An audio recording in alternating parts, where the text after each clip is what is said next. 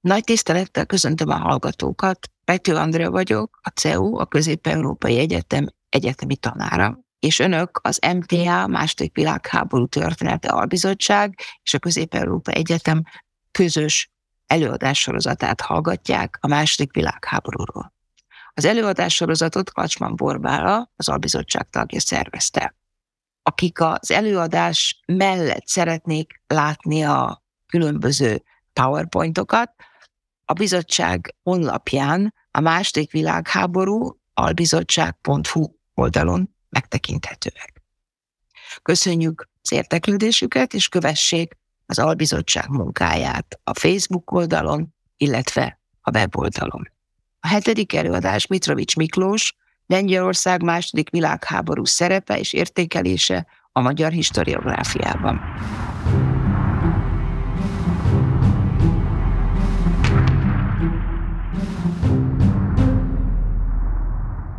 Mai előadásom célja az, hogy valamiféle átfogó képet adjak arról, hogy Lengyelországban a második világháború tudományos feldolgozottsága hogy áll.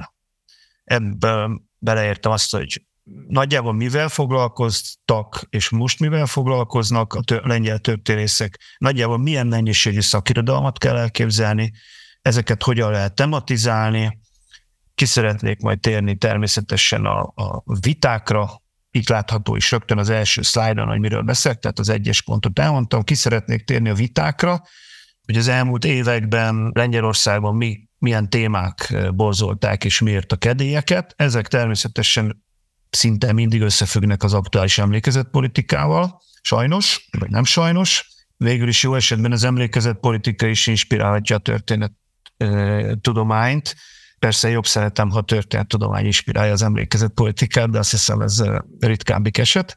És hát mivel Magyarországon vagyunk, és magyarok vagyunk, így természetesen ráadásul én lengyel-magyar kapcsolatokkal foglalkozom elsősorban, így az, az előadásom második fele, az lényegében erről fog szólni, tehát egyrészt, hogy hogyan jelenik meg Lengyelország háborús szerepen Magyarországon, szép és szakirodalomban, hát főleg ezt, erről röviden fogok beszélni, egyébként ezt megírtam, és nem sokára meg fog jelenni, és hát arra is kitérek, hogy a háború alatti lengyel-magyar kapcsolatoknak eddig milyen historiográfiai hozadéka van, és mi benne a jó, és mi a probléma vele, véleményem szerint.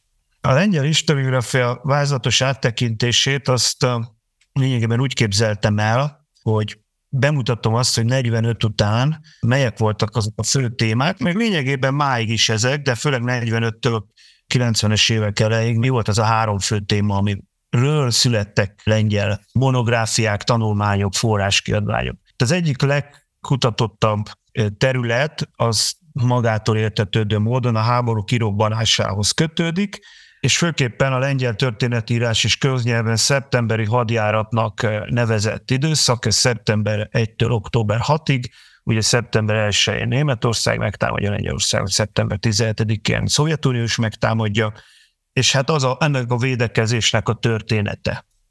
Eh, a másik eh, tematikai egység, amivel nagyon sokat foglalkoztak, az a lengyel hadsereg különböző egységeinek, reguláris egységeinek a harci tevékenysége a nyugati, illetve a keleti fronton. Tehát egyrészt a megszállt Lengyelország területéről evakuált, egyébként nagy része Magyarországon és Jugoszlávián keresztül evakuált katonák, akik Franciaországban szerveződő lengyel hadseregben szolgálták végig a háborút, tehát az ő tevékenység a nyugati fronton, illetve majd, miután a németek ugye megtámadják a Szovjetuniót, a Szovjetunió területén is létrehoznak.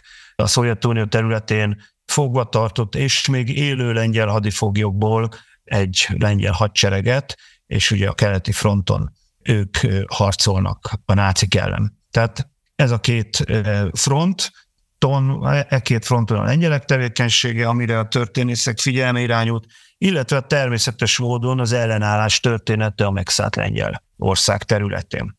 Na most a szeptemberi hadjárat története, ezt egy bibliográfiából, illetve kettőből szedtem össze, és most nem is vegyek vissza 45-ig, bár itt a képernyő bal oldalán lévő, illetve mindkét kötet 45 előtti, De csak jelezni szeretném, hogy például 89 és 2001 között több mint 9000 publikáció jelent meg Lengyelországban, 2002 és 2009 között még 3100 publikáció, és természetesen 2009-től máig is erről még nincs bibliográfia, de azt gondolom, hogy nagyjából valami ilyen néhány ezeres szál, tehát ebben benne a tanulmányok, a forrásközlések és a monográfiák is.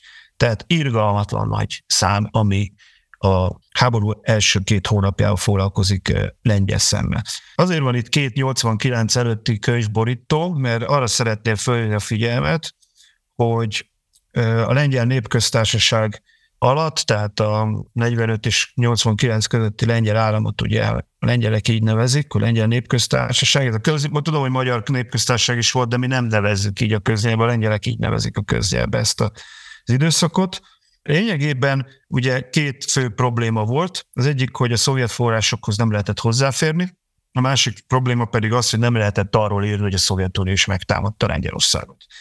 A legjobb könyv, ez a Polski Csinsbrojny kezdetű többkötetes mű, ez a lengyel, magyarul lengyel fegyveres akció a második világháborúban, és az első kötete, Vojna Obronna Polski, tehát a, a Lengyelország védelmi háborúja 39-ben. Az egész kötetet ennek szánták a 70-es évek elején. Majdnem ezzel egy időben jelent meg egyébként a jobb oldalon látható könyv, a Vojna Polska, tehát a lengyel háború, 1939, Lesek Mocsuszki tollából, ami az egyetlen olyan könyv volt a, a szocializmus alatt, amelyben a Szovjetunióról is írt a szerző.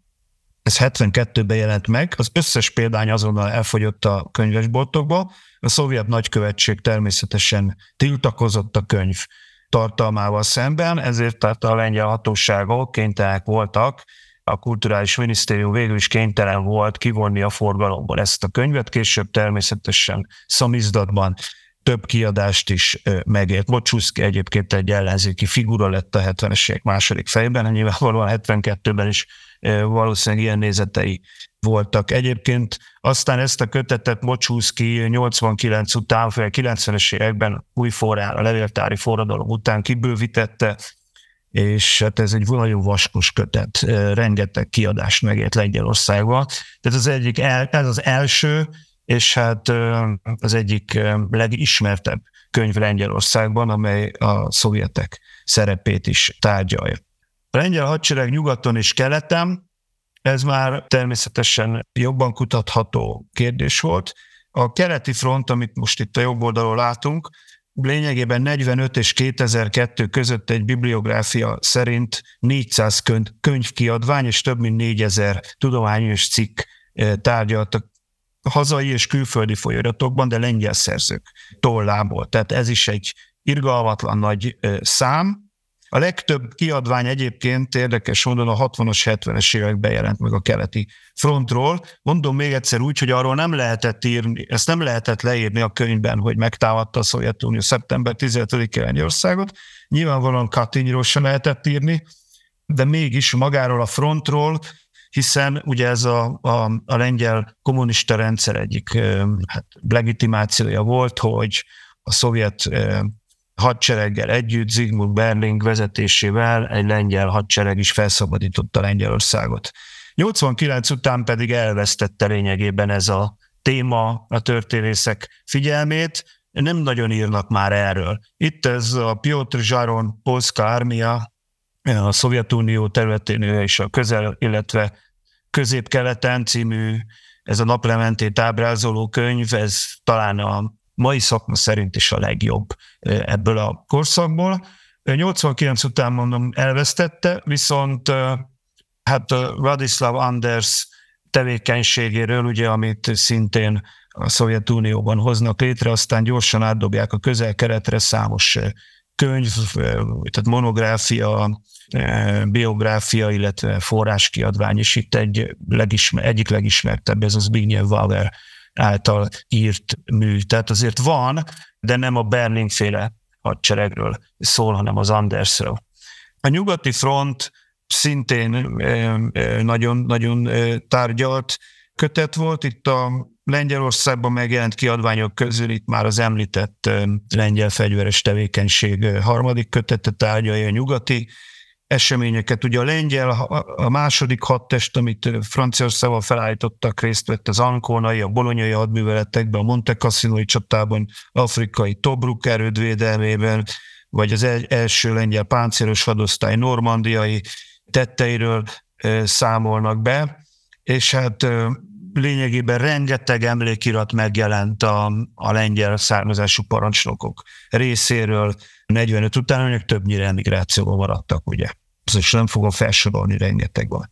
Ezeket egyébként 89 után kiadták lengyelül, tehát van egy olyan könyvsorozat, ahol lényegében nem is tudom, talán már 300 fölött van a, a kiadott ilyen visszaemlékezések száma. De ez, ezzel a témával foglalkoznak ma is elég sokan. Itt a Julius Tim könyve a lengyel páncélos sokról a nyugati fronton egy ismert könyv, de Timnek vannak más könyve és tanulmánya is. De most próbáltam azokat hozni, amit ugye a lengyelek, történelmi iránt érdeklődő lengyelek is ismernek. A harmadik téma ugye az ellenállás. Na ez nagyon érdekes, hogy az emigrációban másokról írtak, mint a lengyel népköztársaságban otthon.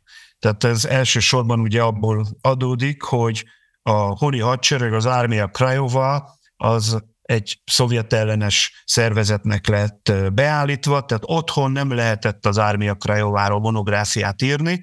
Ugye el is ítélték a Szovjetunióban több vezetőjét, függetlenül attól, hogy lényegében végigharcolták a németek ellen a világháborút, és Európa legnagyobb létszámú ellenálló föld alatti ellenálló szervezetéről van szó, de a Szovjetunióban róluk, illetve a szovjet blokkban nem lehetett róluk pozitívan, meg egyáltalán úgy sehogy írni. Ezért emigrációban az ez az Armia Krajova, ezt egy Kristóf Komorovski nevű szerző egyébként részt vett a fe, a, az ellenállásban, írta, szerkesztette, és aztán később 89 után már számos általa, illetve kollégáival szerkesztett és írt könyv megjelenhetett Lengyelországban is. A másik érdekesség, ez a Narodova Brojne, ez magyarul a Nemzeti Fegyveres Erők, amiről nem hogy 89-ig, hanem még utána sem nagyon szerettek írni Lengyelországba, mégpedig azért, mert ez egy elég jobboldali, sőt, antiszemita szervezetnek is mondható, bár a lengyel nemzeti oldal emigrációban próbálta népszerűsíteni az ő, ő tetteiket. Ugye az a probléma, ez rövidítve az NSZ, vagy lengyelesen NSZ, tel, hogy hát ők, az ő csapataik elég sok helyen részt vettek a zsidók elleni népírtásban, vagy hát lehet mondani globálisan a holokauszban, tehát a, ami nem csak a németek írtottak zsidót Lengyelországban, hanem például az NSZ tagjai. Egyébként az Ármia Krajovának is voltak ilyen egységei, vagy egyes személyek, akik részt vettek.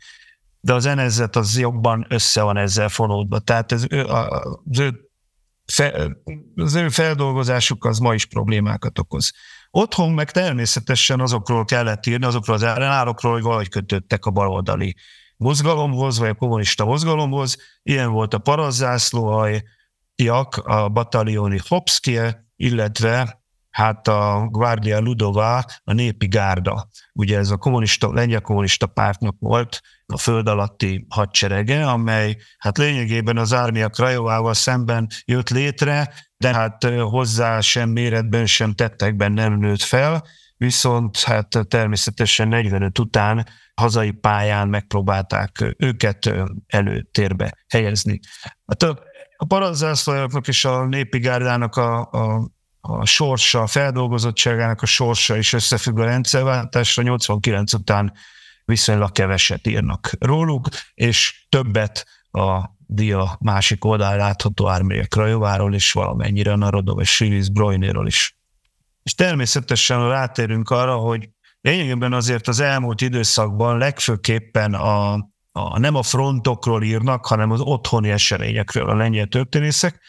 A honi hadsereg, mint mondtam, 89-ig lényegében tabu volt, csak negatívan lehetett megemlíteni, mint a, a londoni lengyel emigráns kormánynak a kinyújtott ágense, aki hát lényegében 44-45-ben meg akarta akadályozni a szovjetek bevonulását, és ezért katasztrófába vitte az országot, kirobbantott egy teljesen értelmetlen varsói felkelést, most ugye mondom a szocialista időszak narratíváját, 89 után megnyíltak a levéltárak, Egyébként nagyon sok hóniadság anyag van Londonban, a Sikorski levéltárban, illetve van egy Armia Krajova archívum is Londonban, tehát itt egy két kötet, négy részből álló dokumentumkötet borítóit láthatjátok, amelynek további kötetei készülnek. Láthatóan ugye az utolsó az 43 áprilisnál zárult, tehát ez nyilvánvalóan el fog menni 45 végéig, vagy 46 elejéig, ameddig Moszkvában lefejezik a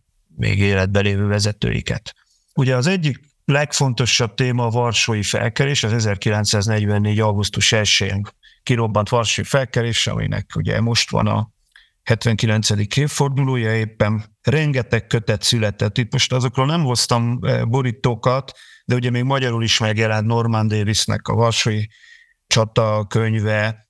2004-ben, tehát a 2004-es kerekévfordulón volt az áttörés, tömegével kezdtek megjelenni monográfiák, lényegében a katonai aspektusától kezdve az egyéniig, a nemzetközi kontextusról is született monográfia az egyes ellenálló egységek történetéről is. Itt viszont olyanokat hoztam, hogy az utóbbi pár évben ilyen eddig nem tárgyalt aspektusok is előtérbe kerültek, tehát mondjuk Barbara Engelkin és Darius Libionka írta felkelésben részt vett zsidókról, egy viszonylag nagy vízhangot kiváltó könyvet, ugye zsidók is részt vettek ebben a felkerésben. Igen, volt ugye köztudomásilag egy zsidó igettó felkelés is 43-ban Varsóban. Na most itt jegyzem meg, hogy a zsidó gettó felkelés 89 előtt még viszonylag írtak, de akkor sem nagyon. 89 után viszont tényleg nagyítóval kell keresni a felkelésről szóló kötetet, most itt természetesen majd beszélek egy kicsit az intézményekről, ugye létrejött egy zsidó történeti múzeum a Varsói gettó helyén, a Polin, ők adnak ilyen kiadványokat, de leszámítva az ő tevékenységüket lényegében nem foglalkoznak a történészek ezzel, de jelen meg ilyen monográfia, hogy a felkerés alatti rendvédelem és közbiztonság története, vagy hát a nők Varsói felkelés neme, ennek a Veronika Zsabaszka által írt könyvnek ez a címe, lényegében sokáig nem tárgyalt női szerepről ír. Egyébként ez a kérdés most anélkül, hogy bármiféle gender trendet behoznék, valóban népszerű a, ma a, a lengyel történészek között, és nem csak a nők között, hanem a férfi történészek között is. Tehát egyre inkább írnak arról, kutatják azt, hogy a nők a Varsói felkelésben nem csak a felkelésben, hanem hogy az egész háborúban milyen komoly szerepet játszottak. Ugye a férfiakat lényegében deportálták, vagy a nácik, vagy a szovjetek később, vagy evakuálták őket, és nyugaton harcoltak, tehát a, az otthoni élet, az ellenállásnak a háttere, a bázisának a biztosítása az lényegében a magukra maradt nők akiknek ugye gyerekeket, időseket is egyben gondozni kellett, és elő kellett teremteni a élelmet és pénzt és mindent, miközben segíteni is kellett az ellenállást, tehát azt hiszem abban konszenzus van, hogy nélkülük, bár ők ugye névtelen hősök tömegei, de nélkülük nem működött volna akár az ármiakra se egy 300 ezer tagot számláló, csúcsidejében 300 ezer tagot számláló ellenállási szervezet sem.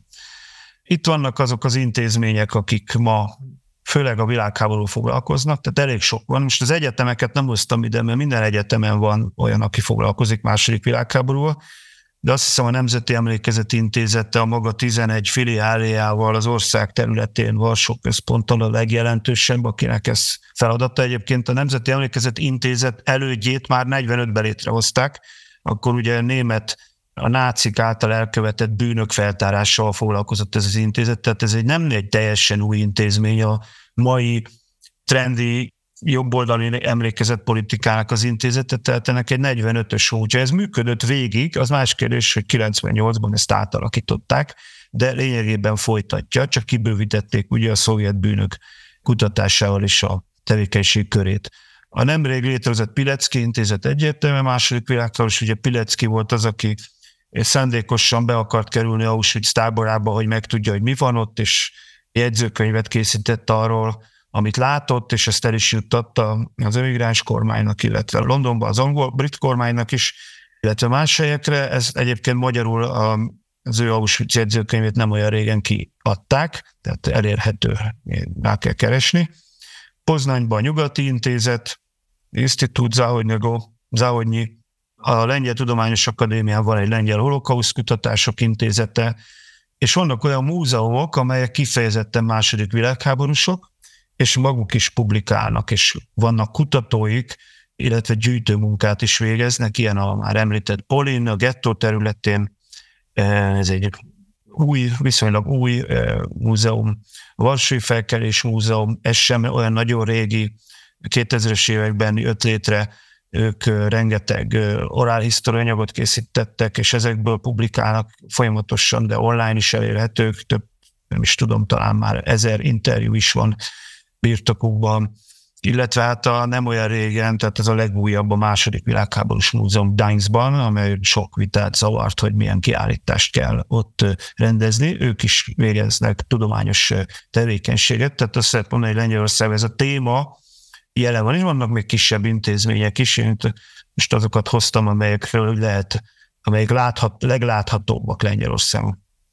Most azt nem fogom elmondani, mert időjénben, hogy mi, ki mindenki mivel foglalkozik, de mivel az IPN, a Nemzeti Emlékezeti Intézet a legnagyobb, ennek ugye van vagy 2000 munkatársa, vagy több mint 2000 munkatársa, tehát ezt így kell elképzelni, ezt az intézményt, és forint számolva 20 milliárd forintos évi keretből tevékenykednek. Jó, persze ez egy, egy giga szervezet, tehát ez, de az egyik fő kutatási területük a háború.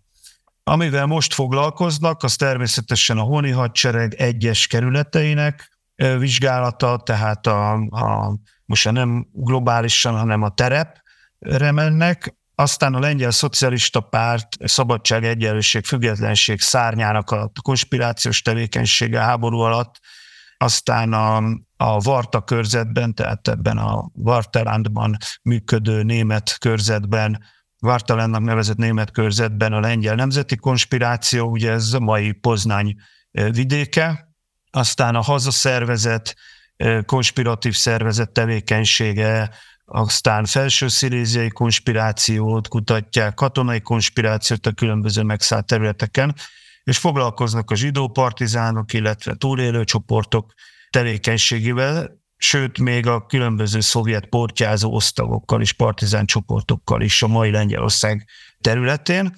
A német megszállás történetét külön kutatják nagyon sokan az IPL-en belül is, de mások is, főleg a, ezt az Els utcot, az önvédelem lengyel területeken való szerveződés, hogy ez a, hát mégis a német etnikumnak szervezett német egységről van szó, aztán a különböző gyilk, tömeggyilkosságokról a 39-es megszállás kapcsán Pomerániában, tehát északon, Gdańsk, Gdańsk külvárosában a, a Spengavai erdei tömeggyilkosság, olyan 5 és 7 ezerre teszik a meggyilkoltak számát, ugye, és a Wehrmacht egyéb gyilkosságaival rengeteg tömegsírt is feltárt az IPM.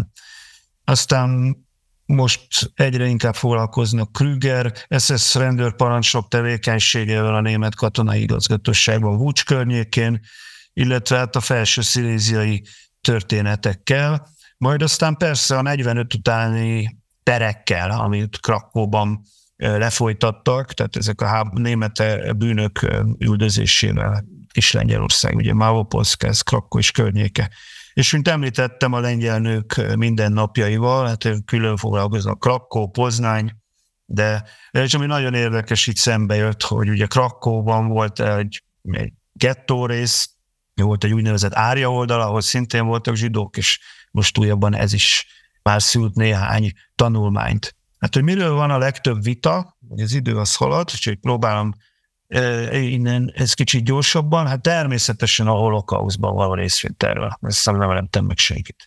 Három nagy ügy volt, ami felborzolta a kedélyeket. Jan Továs Grossnak a Jedvabne tömeggyilkosság szomszédok című könyve magyarul is megjelent. Aztán nem olyan régen Jan Grabowski már Kanadában dolgozó, de korábban a Lengyel Tudományos Akadémia lévő úgynevezett Polnise policájról, vagy a kék rendőrségről írt könyve, illetve most talán nem is arra nincs fél éve a Barbara Engelkinnek a botránya, hogy a hétköznapi antiszemitizmus mutatja, és az egyik írásában kavart fel ügyeket. Na most itt a probléma az, hogy igazából A nyilvánvalóan a mai lengyel emlékezett politika nagyon nem szereti, ha a lengyeleket holokauszban való részvétele vádolják. Ez érthető abból a szempontból, hogy nem volt független Lengyelország, nem volt független lengyel államigazgatás, sőt semmilyen lengyel államigazgatás nem volt. Mindent a németek hoztak létre, vagy a másik oldalon a szovjetek. Nem a lengyelek hozták létre természetesen a haláltáborokat, és lehetne sorolni, de ez nem jelenti azt, hogy hát Lengyelországban elétezett volna antiszemitizmus, és hát egy olyan közegben, ahol ipari méretekben gyilkolnak zsidókat, természetesen azt gondolom, hogy tagadhatatlan, hát erre bizonyíték is vannak, hogy hát ebbe lengyelek is belekerültek. Vagy úgy, mint Jedvabnéban, hogy egyszerűen a falu egyik fele rátámadt a másik felére, és meggyilkolta a zsidó lakosságot brutális, bestiális módon, vagy úgy, mint a Grabowski által előhozott polnise policáj, vagy hát egyes hétköznapi esetek, hogy feladtak zsidókat, vagy, vagy csak pénzért bújtattak, és stb. Na most azt azért nem lehet mondani, hogy erről egyáltalán nem tudnának a lengyelek. Természetesen tudnak. Hát filmek készültek róla. Jedvabne film, ö, olyan filmet ihletett Pavikovski rendezésében, amely, ö, ha jól emlékszem, Oszkára is jelölték.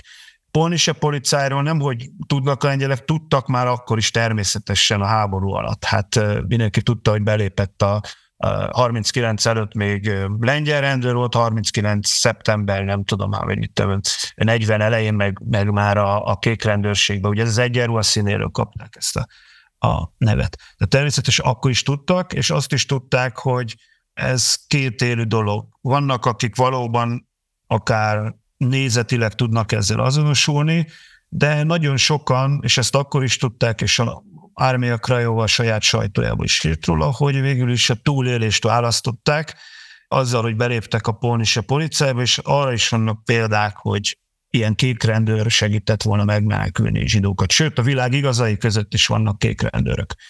E, tehát nem fekete-fehér a, a sztori. E, nyilvánvalóan bedob valaki egy ilyen állóvízbe egy, egy ilyen követ, ami egy ilyen viszonylag kvantitatív kutatáson alapul, mint Gravoszki, hogy egy kis területet nézett meg, és abból megpróbált egy általánosítást levonni, és ő azért tudatosan a hivatalos emlékezett politikával szemben meghatározta magát, és hát ezt írta, nyilatkozta, stb. Azt hiszem, ez teljesen természetes, hogy, hogy vadindulatokat gerjesztett, az már nem annyira természetes, hogy emiatt Grabowskit lényegében hát personal gratának nyilvánították Lengyelországba, meg egyébként Groszt is, nem is a feltétlenül Jedvabban miatt, hanem az utána született eh, lengyel antiszemitizmusról írt könyve imiatt. Szóval itt nagyon elvadulnak. Ez már nem a történettudománynak a, és azt hiszem már nem is az emlékezett politikának, hanem az egyszerű hétköznapi politikának a, a részei. Ugye Barbara Wengel King is így járt, ő igazából azt gondolom, hogy nem tudatosan, nem, ő nem egy képzett történész szociológus tudtom ma, és lehet, hogy a forráskezeléssel volt probléma, hogy belefutott egy olyan problémába, hogy nevesített egy illetőt, aki szerinte éppen feladott egy zsidó családot, miközben éppen az a személy bújtatott, és a leszármazottjai még éltek, és ebből keletkezett a, a botrány, de lényegében ez nem érintette azt gondolom az egész kutatásait, csak csak azt hiszem még talán a névazonosság is timmelt, tehát belefutott egy ilyen hibába, ami egyébként elképesztő indulatokat váltott ki, még a lengyel miniszterelnök is megszólalt az ügyben, hogy a lengyeleket, a lengyelek adták a legtöbb világ igazát, hogy több mint 6000-et, hogy miért,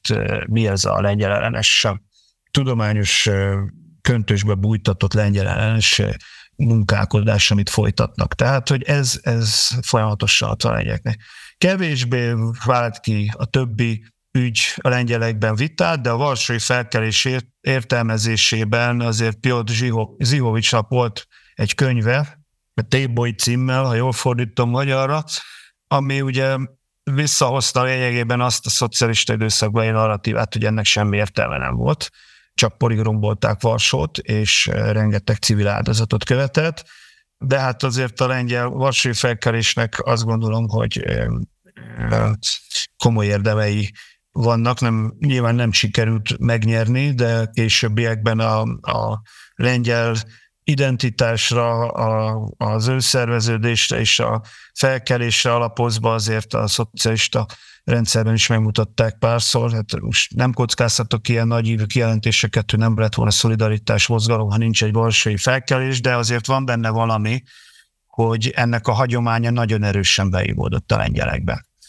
És vannak ilyen nemzetközi viták, ami ma is borzolják a kedélyeket, ugye a volhiniai ukrán népírtása közel 80-100 ezer lengyelt írtottak ki, etnikai alapon az ukránok, ugye az ukránok már nem kértek bocsánatot, annak ellenére, hogy számos ukrán-lengyel vegyes bizottság, történészvegyes bizottság működött, rengeteg dokumentumot kiadtak lengyel és ukrán nyelven, ma is kutatják ezt, még a jelenlegi jó politikai lengyel-ukrán viszony ellenére is, de talán ez az, egy, ez az egy ügy van, ami azért még most is képes mérgezni a kapcsolatokat. És hát az orosz-lengyel vita, a felelősség a háború kirobbantásában, ez lényegében néhány éve zajlik, az orosz külügy és az orosz elnöki hivatal alá rendelt lengyel történészekkel, mégpedig ugye arról szól, hogy a lengyeleket azzal vádolják az oroszok, hogy hát lényegében megérdemlik a sorsukat, mert ők nem akartak a Szovjetunióval összefogni a lengyelekkel szemben. Most erről itt áttérek a magyarra, és ezt már rövidebbre fogom fogni. Ugye mi szivárog át Magyarországra? Na most a szocialista korszakban lényegében átszivárgott minden, a, ami a szocialista narratíva volt, 45 és 89 között, meg amit most említettem, hogy mit mond a Vladimir Putyin narratívája, tehát a 39 előtti lengyel politikai elit felelősségét hangsúlyozták, áldozathibáztatás egyértelműen, semmiféle körülményt, enyhítő körülményt nem vett figyelembe senki magyar történészek közül, vagy a Magyarországon megjelent magyar történészek által írt munkákban. A Szovjetunió támadását a magyar történészek is elhallgatták, meg kell nézni rám hogy másik világháború története című kötetét, nem szerepel benne, ami lényegében azért egy súlyos történethamisítás, vagy történethamisítás, hiszen hát ennek minden innen ered, a deportálások, Katin, stb. Ami még súlyosabb és kicsit érthetetlen, hogy a lengyel ellenállást teljesen elhallgatták, azért hoztam elő a lángoló világot, mert ez egy több tízezer példányban rengetegszer kiadott népszerűsítő jellegű kötet volt Magyarországon, és ebben van szó az, az európai ellenállás, náciális ellenállásokról. Hát a lengyel ellenállásra nem sikerült írni, de még a németről is sikerült, tehát egészen elképesztő. Meg a néhány tucatnyi görögökről is sikerült írni. A lengyelekre azt hiszem talán valami egy mondat van. Pedig van egy külön olyan részemben a kötetben, ahol az ellenállásokról, vagy képanyag is van. És hát természetesen a lengyel antiszemitizmus hangsúlyozása, ez a rosszabbak, mint a németek, ez, ez teljesen nyomon követhető a 70-es években, különböző magyar folyóiratokban, Elfehér Pál, Brényi Péter, és lehetne sorolni, hogy kik írtak időről időre egy-egy évforduló, vagy kiállítás, vagy kötet kapcsán, és ezt mindig kihangsúlyozták. Egyébként a lengyel diplomácia Magyarországon többször tiltakozott ezzel ellen. A legjelentősebb, amikor Kardos Györgynek a Hová tűntek a katonák című regénye az új írásban elkezdett megjelenni, és elkép, a lengyelekről lényegében csak az antiszemitizmusokról írt, és annyira tiltakozott a lengyel, budapesti lengyel diplomácia, hogy mire megjelent kötetben, megváltoztatták, a, megváltoztatta a szerző az egyes nagyon kritizált részeket. Tehát ez egy olyan regény, ami a lengyel diplomácia közbejárására lett átírva. Tehát egészen hihetetlen. És hát rengeteg olyan regényt fordítottak le Magyarországra is, amiben lényegében az lengyel antiszemitizmusról volt szó csak a háború kapcsán. Ez egyébként én úgy éreztem, amikor én 20 éve ezelőtt elkezdtem foglalkozni lengyel-magyar kapcsolatokból, hogy a magyar értelmiségi elitben ez, ez még akkor is nagyon erősen jelen volt, akikkel én akkor találkoztam, történészekkel, újságírókkal, vagy bármilyen értelmiségi szerepben lévőkkel, lényegében ezeket a toposzokat emlegették, és amit te megkérdezte az embertől, mit tud a honi hadseregről, akkor lényegében semmit nem tudott róla vagy mit tud arról, hogy a lengyelek részt vettek nyugati frontban, a különböző csatákban, hát arról lényegében valamit hallottak, de nem tudtak róla semmit. 70-es években, és itt az utolsó témára rátérek, Magyarországon is elkezdett kezdődött a háború alatti lengyel-magyar kapcsolatok feldolgozása, de ezt nagyon gyorsan, rövidre zárták Godó Ágnes ezredes könyvével, aki a Hadtörténeti Intézet munkatársa volt. Ő ugyan tudott lengyelül, sok interjút is készített, lengyel forrásokat is használt, de hát egy nagyon ideológikus és hát a kor narratívájának megfelelő könyvet írt. Szemben Lagzi Istvánnal, aki fiatal történészként, doktoranduszként elkezdett foglalkozni a Magyarországra került lengyel menekültekkel. Ugye a kárpátai közös lengyel-magyar határnak köszönhetően, amikor bezárult az olló a németek és a szovjetek között, akkor mint egy lyukas lábosból Lengyelországból kifolytak a lengyel katonák és civilek Románia és Magyarország felé, és hát máig nem tudjuk, hogy pontosan a létszámokat, de több tízezerre tehető, mind a katonák, mind a civilek száma, és Lagz István ezzel kezdett foglalkozni. És azért van itt két lengyel nyelvű könyvborítója, mert érdekes módon hiába írta meg levéltári források alapján az első ugye a lengyel menekültek Magyarországon, a másik, a fekete borító pedig a lengyel katonák útja a magyar határon át, ugye ez a evakuációt vizsgálta nyugatra, ezek nem jelenhettek meg Magyarországon, az volt az indok, hogy Godó Ágnes, nem, nem hivatkoztak Godó Ágnes, de arra hivatkozták, hogy kimerítő mennyiség könyv született a témában, miközben egy sem született. Lagzi az első könyvét egy Zala megyei levéltárnak a közleményeiben megjelentethette lényegében terjesztés nélkül. Aztán 89 után természetesen változott a, a helyzet, 80-as évek végén. Már 70-es, 79-ben ugye a háború kerek évfordulóján ez Magyarországon téma lett a sajtóban, a lengyel nagykövet több kitüntetést adott át olyan magyaroknak, akik lengyeleket mentettek, és megjelentek az első emlékiratok. Én most csak itt 89 utániból hozok válogatást, ugye főleg Anta, idősebb Anta József emlékiratai és visszaemlékezései, ugye aki mint miniszteri megbízott foglalkozott a menekültek ügyel, vagy mellette ez a menekült rapszódi, ez egy nagyon vaskos kötet, tele visszaemlé- menekültek visszaemlékezésével, illetve dokumentumokkal, katonai és politikai jellemű dokumentumokkal, és hát ezt most azért hoztam ide, mert ez nagyon új, a Csorba Helena és Tibornak menedék, lengyelek menedéke Magyarország, de ez egy válogatás, mert ők Lengyelországban éltek, lényegében ugye Tibor magyar, Helena lengyel, háború alatt lengyel mentésben itt tevékenykedtek. Helena ráadásul szociológus volt, úgyhogy ő a táborokban végzett, a lengyelek között végzett felméréseket, és lengyelül publikálták is a könyveiket, kettő is megjelent a 80-as években. Ezeket nem engedték lefordítani magyarra, csak most 2023-ban jelent meg egy válogatása az ő kötetükből, pedig azt gondolom, hogy az egyik legközvetlenebb, autentikusabb forrás az ő munkásságuk. De rengeteg visszaemlékezés megjelent 89 után, és hát megjelentek feldolgozások is. Labzi megírhatta végül 2015-ben, egyébként hozzáteszem szerzői kiadásban ezt a piros-fehér könyvét, amit már itt az előző dián kettővel előtte itt a fekete kötet, meg a kicsit javított, bővített, átírt változata, tehát nem volt rá kiadó Magyarországon, aki ezt kiadja, és Kaproncai Károly, aki idősebb Antal, illetve, bocsánat, ifjabb Antal mellett a Semmelweis Orvostudományi Múzeumban dolgozott, foglalkozott ezzel a kérdéssel, és írt egy ilyen monográfiának mondható könyvet.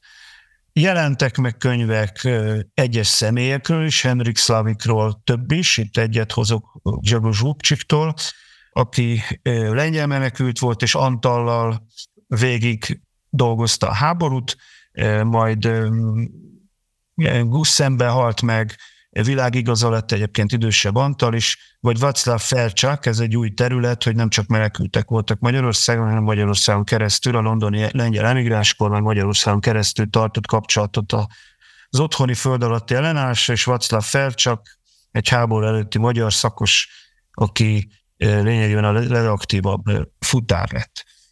Született róla monográf, és ennek a rövidített verzió megjelent magyarul. És jelennek meg még Domszki Pál, szintén egy Varsóban élő magyar, aki részt vett a Varsói felkelés alatt, Maria Zsima könyve, a Varsói felkelés alatt Varsó környékén lévő magyar katonák történetét dolgozta fel, miben segítették a német parancsok ellenére a felkelőket, és hát már említett Davis könyve is megjelent magyarul. Na mi ez a probléma és ez a vége? A probléma az, hogy ezek a könyvek visszaemlékezések lényegében nem szaktörténészek művei. Tehát ebben mindenféle módszertani problémákat lehet találni, tehát itt a szintetizálás, a források kiválasztása, közzétételének formái egyszerűen nem is felelnek meg, ha nagyon szigorú akarok lenni a történelmtudomány kritériumainak. Talán Kaproncai Károly és Lagzi István közelít a leginkább ezekhez a kritériumokhoz, de ha szigorú akarok lenni, akkor ott is számos ilyen probléma van. Ugyanígy probléma a Henrik Slavik könyve, amit Grzegorz Zsúbcsik egy, egy diplomata szedett össze anyagokból, és ömlesztette egybe az olvasók számára, amit megtalált.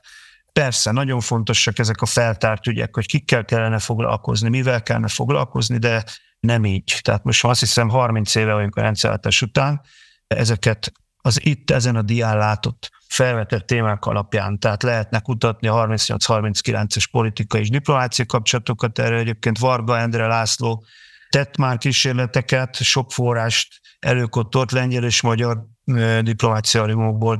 Nagyon keveset tudunk a katonai és titkosszolgált együttműködésről. Most Bartákos írt legújabb könyvében arról, hogy a rongyosok részt vettek a 39-es lengyel hadjáratban a németek ellen, de több is volt ennél. Kárpátalja visszaszerzése előtt volt lengyel-magyar titkosszolgálati diverzáns együttműködés, nagyon keveset tudunk róla. A menekültekkel tudunk a legtöbbet, de mégsem az említett módszertani és forráskezelési problémák miatt. Tehát nem tudjuk például a számukat, valaki 4000-re teszi, mint Godó Ágnes, de Zsagos Zsupcsik meg 150 ezerre. Tehát ilyen, ilyenben ilyen abszurd eltérések vannak. Sok mindent tudunk a jogszabályi környezetről, a hétköznapokról, kulturális életükről, de nem, nagyon sokszor nem valós források alapján, hanem visszaemlékezésekből vagy másodlagos források alapján. Tehát rengeteg anyag van még például az ABTL-ben, magyar benügyi anyagok, amelyet még senki nem kutatott tudomásom szerint legalábbis, hogy nem találkoztam soha egyetlen hivatkozással sem onnan is még lehetne sorolni. És ami nagyon új téma, és végül is a Zsimán a Maria Zsima könyve hozta be, ez a lengyel ellenállás magyarországi tevékenysége, hogy működtek ellenálló sejtek, a honi hadsereg ellenálló sejtjei Magyarországon. Ezek hogyan működhettek? Milyen volt az emigráns kormányjal a magyar kormányok viszonya? Ehhez ugye a Sikorszki Múzeumban kellene kutatni, meg a Varsói Honi hadsereg, bocsánat, Londoni Honi múzeumban, ahogy egyébként Szokolai Katalin 90-es években járt, de lényegében pénzhiánya miatt nem tudta se befejezni, se megírni rendesen ezeket a történeteket. Lengyelek a kiugrási kísérletben milyen módon közvetítettek, erről is keveset tudunk. És hát a Maria Zsima könyve sem mondható, hogy a magyar katonák és Varsói felkelés kapcsolatáról, hogy végleges, tehát itt még, még sok mindent lehet ennek kutatni, ahogy egyébként a magyar hadseregből bocsánat, itt elírtam, nem diverzánsokat akartam írni, nem dezertánsokat. Eh, tehát a magyar hadser, második magyar tartalék hadtest, amely ugye visszavonult a Szovjetunióból Lengyelország területére, majd onnan haza, tudjuk, hogy több tucatnyi, de lehet, hogy ennél is több dezertáló volt, akik át akartak állni a lengyel ellenállók, vagy át is álltak a lengyel ellenállók oldalára, tehát ez még további kutatásokat igényel, és még egyszer mondom, hogy ez már valóban a, a modern tudomány kritériumainak megfelelően kellene elvégezni az munkákat, és hogy szerintem egyébként miért nem végezte ezt szaktörténész, erre még hadd mondjak valamit, arra vezetném vissza, amit már említettem, mikor 20 évvel ezelőtt belecsöppentem ebbe a közegbe, és megnéztem hát a 70-es, 80-as évekbeli vitákat erről, hogy Egyszerűen még mindig nem jutottak el odáig a második világháborúval foglalkozó magyar történészek, legalábbis az idősebb generáció elnézést ezért a kitételért, vagy kritikáért, tisztelet a kivételnek, hogy nem fekete-fehér Magyarország szerepes a második világháborúban. Lehet, hogy voltak olyan mozzanatai a magyar kormányoknak is, magának Hortinak is, a magyar hadve- parancsnokoknak is, amely miért másképp kell értékelni, mint úgy általában szoktuk, akár pozitívabban is, mert az, hogy voltak lengyel ellenállások kapcsolatok, ezek tagadhatatlan tények, dokumentumok vannak rá, milyen szerepet játszottak ebbe. Természetesen mindennek van motivációja, nem felmentés akar lenni, de emiatt, hogy nem találták meg a valós motivációk és a felmentés közötti vékony ösvényt, ezért inkább szerintem úgy voltak vele a, a profi történészek, szaktörténészek, hogy ezzel a témával inkább nem kell foglalkozni, na meg persze a lengyel nyelv ismeretének a hiánya is hozzájárulhatott ehhez.